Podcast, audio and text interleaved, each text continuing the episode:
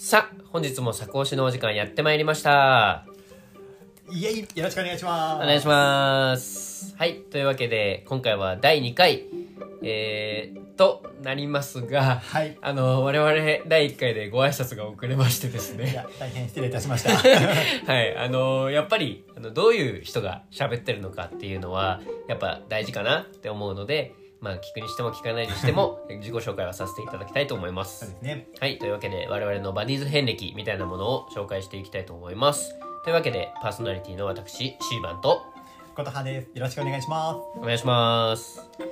では琴葉さん自己紹介お願いします。はいえー先ほど言いましたけど琴葉と申しますよろしくお願いしますまあ簡単にちょっと経歴みたいなところのお話しさせていただくとあのまあ基本的には普通のどこにでもいるようなサラリーマンなんですけれども、まあ、ちょっと会社員として働く傍ら多少物書きの活動のようなこともしておりまして、まあなんていうんですかね物書きならではの視点というか、うんそういったところも含めて桜坂46の魅力を発信していきたいなと思っておりますのでよろしくお願いします。なるほど物書きが考える桜坂46の物語論みたいなところっていうのを深掘りしてくれるっていうことですね。そうですね。やっぱり桜坂ね、あの詳しくはまた別の回で話したいと思うんですけど、もう物語に溢れてると私は思ってるんですよ。うんね、楽曲しかり、まあ、メンバー一人一人しかり、まあ、グループの遍歴しかり。もう全部が物語なのでね、そのあたりのところぜひぜひちょっと深掘りしていきたいなと思っております。ありがとうございます。はい。逆に、あの、シバさんの方は。あのー、第1回で僕多分最初にシバーって言っちゃったんですよね。でもあの正しくはすみません、シーバンなのでシーバンとしてやらせていただきます。はい。ということで、えー私、シーバンはですね、もともとあの映像の会社に勤めていたことがありまして、で、えっと、そういう制作の現場で、えー働いていたというのと、えー役者を、えーまあ数年やっておりましてもともとその制作の現場にいたスタッフとしてもだし、えー役者としても、えーちょっとまあ僕独自の、えー見解で桜坂46を掘っていけるのかなというところもありますので、まあ、そういう、まあ、芝居だったりとか、まあ、あとはどういうふうに作られていくのかだとかよりなんていうんですかね技術面とかあとなんかそのその桜坂46の物語を語っていく上で、えー構成されているなんかこうマテリアルみたいなものをえより細かく分析できたらなって思っております。面白そうですね。はいということでまあ我々の紹介ははい。そんなところにして、えーバディーズ遍歴に行きたいと思いますけどそもそも琴葉さん、はい。えー桜坂46のファンに要はバディーズになったのはいつ頃ですか？そうですね。これもうだ3年以上前になるんですかね。うんあの、まあ、出会いとしては、まあ、桜坂、まあ、欅から桜にちょうど変わるうんっていうその、まあ、過渡期の時が、まあ、知ったきっかけというか。もともとね当然あの欅坂ってすごい、まあ、有名なグループだったんでちょっと曲とかはちらほら聴いてて、まあ、割となんか尖った歌詞とかもあっていい曲だなっていう風になぐらいの印象ではあったんですけど、明確にちょっとファンへの入り口というか足を突っ込んだのはあれですね欅坂のドキュメンタリー映画ですね。うん。これを見てあ面白いってなったのがきっかけでまあそもそもなんでその映画見たのかっていう話なんですけど、はい。えまあここはちょっとあれなんですけど私たちはもともと映画館で働いておりまして。そうですね。そうなんですよ。ここは一緒になっちゃうんであれなんですけど、はい。あのシーバンとことはもともと同じ映画館のスタッフとして一緒に働いていたという経歴があります。はい、そうなんですよ。でもともと別に多分そんな映画館でバイトとかしてなかったら絶対見に行かなかったんですけど、うん。で働いてると予告編とかめっちゃ流れてきてあのドキュメンタリー見てあなんか面白そうだなっていうそれだけの理由で見に行ってしまったが最後。沼にズブズブズブズブと。あなんかちょっとあの不可抗力みたいな言い方してますけれども。突っ込んでたのは自分じゃないですかね。でまあそこはあのシーバーさんと一緒になんかお互い沼に沈め合いながら行った感じはあるんですけど。そうですね。そうです。あの私もですねバディーズ遍歴をお話ししますとこれもあの小沢さんと全く一緒でですね。もともと欅坂46というグループは知ってはいたんです。で楽曲とかも好きだなと思っていてその世界観とかの魅力っていうのはこう十分にあの感じ取っていたんですけれどもあのその映画、えードキュメンタリー・オブ欅坂46僕たちの真実と嘘。嘘と真実。どっちだどっちだったかな？嘘と真実だったかな？嘘と真実だったかな？はい。を公開すると。でその時にもう解明のことは言ってたんだよね。おそらくそうですね。うん。で、えーあ解明しちゃうんだ、あ平手友梨奈卒業するんだ。っていうのを知ってあちょっとこれはあのまあいい機会と言ったらあれなんですけどこうし知りたいなと。うんうんうん。解明するんだ。何が起きたんだろう。うんわからないじゃないですか僕たち、はいはい。まあそもそももともとファンだったわけではないんでそういうのも知りたいなっていうのも込みで僕が琴葉さんをその映画にお誘いしたんですよ。ああそうだったんでしたそうですそうです。あの一緒に見ない？って誘って、はいはい。でえその時にじゃああのその映画を見るにあたってさすがに全く欅坂のことを知らないっていうのはどうなんだろうっていうことであの東京ドームラストの東京ドーム公演とかね。そうそういうのとかをこう見合ったりして、はいはいはい。もう一人いたんですよ。僕たちをこうバディーズにバディーズというかその欅坂桜坂ファンに引き入れてくれた同士が もう一人いましてその子にいろいろ教えてもらったりとかあとはもうライブの DVD とかを鑑賞して、じゃあいざ映画を見ようって言って映画を見てからあこのグループは押さなきゃな。このグループを応援したいな。と思って、えーまあファンを始めて今に至ったというわけですね。そうですね、はい、結構もうだいぶね時間経ちましたけどもそうですよ。もうなんかどんどんどんどんハマっていきましたね。そうですよ。あのーうん。まあ桜坂46として活動してるのは今3年目なんですけど、まあ、この3年だけでもすごく濃密ではい。凝縮されてるなと思ってて、やっぱりなんて言うんだろうなその欅坂46っていうグループがすごく色が強いじゃないですか。うんだからあのグループがこうい一時期解散か解明かみたいなところでこういろいろ世間的にもこうなんて言うんだろうな渦中にいた時にこう離れてしまったファンだとか、はいはいあとは逆になんかこうそれでもまあ追ってこうみたいなこうファンの中でもいろいろ一喜一憂あった時期だと思うんですよ。はいその中で僕たちタイミングよくその映画を見てから追うっていうことを始めたのでなんかすごくタイミングとしては良かったかなって感じはするんですよねファンになった。そうですよね。タイミングはある意味なんかベストタイミングだったかもしれないですよね、うん。本当に0から1が始まっていく。まあゼロというかもうむしろマイナスだったんじゃないかぐらいの感じはありますけど。うーん。そうそうそうそう。新しいものが構築されていくっていうのもこの目でうん。ずっと見ていくことができたわけでね。そうそうそう。やっぱファンの喜びって一番はやっぱリアルタイムで終えることじゃないですか。間違いない。そうそうそう。だから俺らは欅坂時代のリアルタイムを逃してしまったはい。ファンなんですよ。そうですね。そうでもだからこそその欅坂にずっぷりじゃなかったから、うん。今こうして桜坂をメインに終えてるっていうところは一つあるかもしれないなって思ってます。そうですね。うん。まあ歴史でしか知らないですからね。うんうんうん。そうそうそう。やっぱり過去のアーカイブとかをさあさってこういうグループだったんだろうなっていうことを想像するしかないので僕たちは。でその想像を使って、えっと、桜坂が今じゃあその欅坂から何を引き継いで何を語ってるのかっていうのをまあよりこう自分たちの想像に任せながらある程度は終えたっていうのがなんかこう逆になんだろうな桜坂を好きになった桜坂をより好きになってるっていう実感がすごく湧いてたんじゃないかなっていううん今3年な気がするんですよね。ね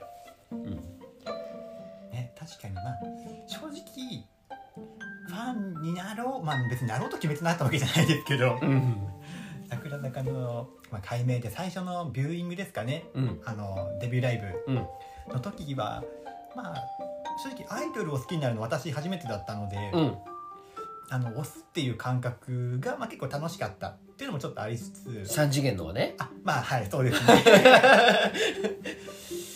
まああのはい。もともと結構2次元のアイドルとか好きだったんでまあ3次元のアイドルも面白そうかなというところは、まあ、最初あったにはあったんですけど。なるほどね。僕の場合は逆にあのうちの家系が家系っていうか うちの家族が生粋のジャニオタなんですよ、うん。なんでえスマップさんとか嵐さんのライブ行ってたんですよ。はいはいはい。だからアイドルファンとしては僕はもうアイドルファンの基礎が出来上がってる状態だったんですよね。はいはい。そのアイドルを推すっていうことがどういうのかっていうのはこうある程度自分の中でもう構築した状態で桜坂を好きになってるのでなんかこうなんて言うんだろうな。まあ自分で言うのもすごくおこがましいんですけど一応アイドルの英才教育はもう、はいはい。そうあの終了した後のまあ終了してなおかつ、えーそれをもう存分に桜坂に生かすという感じで素晴らしい。そうなんです。よ追ってってるんですね。私も完全にアイドルアニメとかは割と結構好きな方だったのでね、うんうんで好きって言っても結構なんかアイドルアニメすごいいっぱいあると思うんですけど、うん。あんまりなんか平和でキラキラしてるのとかがそんなに好きじゃなくって、うんうんまあ、結構アイドル同士が切磋琢磨したりとか、まあ、ちょっとバチバチしてるぐらいの方が好きだったんで、うん。うん。そういうところの素養そなんていうんですかね素質はあったのかなと思いつつ、うんまあ、その辺が欅桜に合致したのかなっていうのはあるんですけど、そうですね。なんでそれを踏まえて我々が、あのー欅坂を桜坂を知ろうって思ったのかは欅坂のドキュメンタリー映画を見ていただいて。見たらわかる。いや本当に。見たらわかる。彼女たちがどんな思いでうん。今アイドル活動をやってるのかっていうのがあれを見るだけでもうわかる。ですね。はい。まあなのではい。ね、あれのおかげで私もね推しができましたし。うん。あそうですよ。紹介してください推しを。推しを紹介しないとダメですよ。推しが名刺代わりなんで自己紹介の時に言い忘れちゃったんですけど、はい。あの推しは小池みなみさんみーちゃんです。イエーイ。ちょっとね、あのーこのラジオを配信してるタイミングでは多分まだ休業されてる。かな。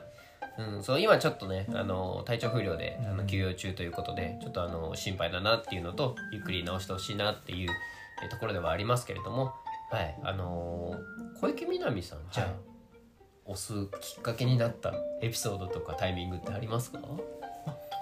まあそのねドキュメンタリーの中が一番にはなるんですけど、まあ、詳しくはねあの映画見ていただければと思うんですけれども。なんか俺 らその欅の映画のステマみたいになってる。やべえ。まあまあまああの具体的な話をすると、うん。あのまあ、二人セゾンっていう多分まあ知ってる方も多いと思うんですけど欅の、ね、かなり有名な曲がうん。あると思うんですけどももともとセンターが平手友梨奈さんで、まあ、そのセンターに代わりにみーちゃん小池みなみさんが立つってなった時に、まあ、どうしてもあの絶対的なセンターとちょっと比較しちゃってどうしようかなって思った時が、まあ、あったらしいんですけれども、うんまあ、あの自分は自分らしいパフォーマンスでちょっと行こうみたいなところをですね、まあ、決めて、まあ、堂々と、まあ、代理っていう形ですけれどもセンターに立った、まあ、その決意が一個私の中ではうん強かったのがあるんですけど、まあ、それが一つのエピソードとしてうん。みーちゃんの何が好きかってちゃんの見た目というか見た目とあとはバラエティ番組とかに出てるのを見てるとめちゃくちゃ可愛いじゃないですか。そうですね。ふまあ。わふわねあのゆるい喋り方とかもあって。まあ可愛いの権限みたいな存在ですよね。ねあざといし。まあそれはもちろんうん。それは大前提としてありつつねあのこういう言い方するとちょっと語弊があるかもしれないですけどアイドルってまあ当然みんな可愛いじゃないですか。うん。そこで何が他の子と違うかって言ったらうん。みーちゃんものすごく芯が強い子だと思っててうん。自分の中で確固たる意志があのゆるゆるふわふわっとした喋り方の中にもあるっていうギャップとうん。いろんな皆さん自分の芯は持ってアイドルやってると思うんですけど、うん。みーちゃんの中で私が好きだなと思うのが自分たち自分のパフォーマンスというかあの桜坂46あの欅坂時代もそうだと思うんですけど自分たちのパフォーマンスに対してすごいプライド持ってる気がしててうん。自分たちはこういう表現をしていく集団なんだっていう何ですかね、まあ、自覚と覚悟と、まあ、さっきプライドって言いましたけどそういったものを全部ひっくるめてあの場に立ってると思っててうん。多分パフォーマンス中の彼女の顔見てもらえれば絶対わかると思うんですけど、ころの、まあ、ギャップがもうめちゃくちゃぶ刺さりましてですね。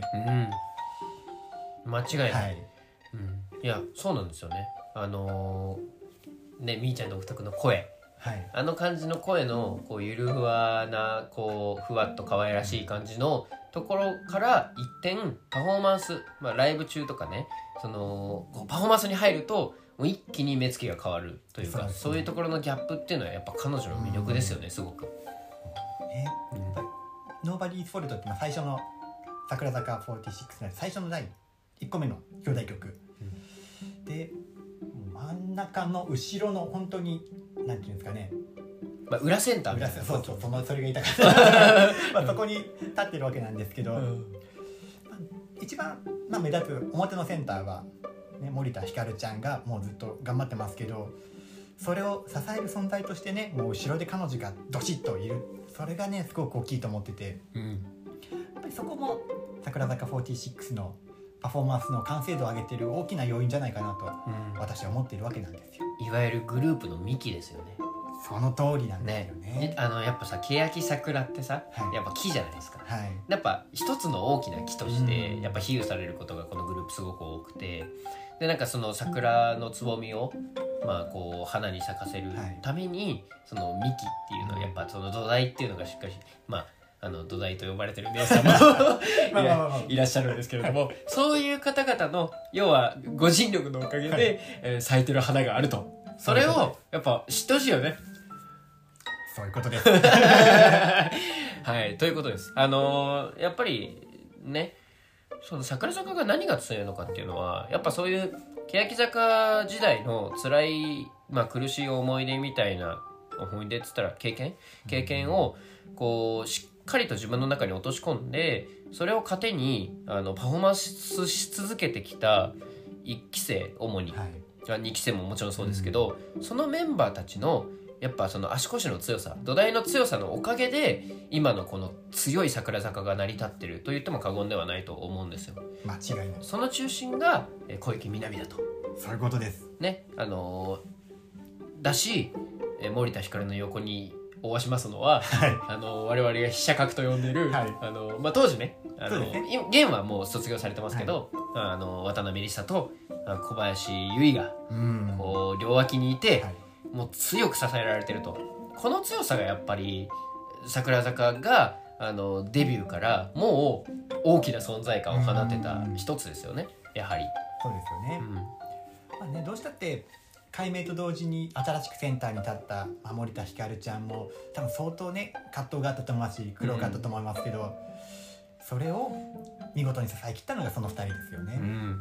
そんなそんなルンちゃんが今は新メンバーの両脇新メンバーの前にドンと立ってね、うん。後輩たちを引っ張ってる。もう我々ねね。涙なしにはかかもう語れないですよねマジでね。エモすぎですよこれは。はいということです。いやあの今現その7枚目シングルの「承認欲求」のセンターも森田ひかるなわけですけれども、まあその両脇が今はあの新メンバー3期生、はい。後輩っていうのはあの番組でも「そこ作」っていうね「あのそこまかったら桜坂」の番組でも語られてましたけどすごいですよね。なんかファーストシングルで「Nobody's Fault」で両脇が先輩がいて森田ひかるを支えてくれていた。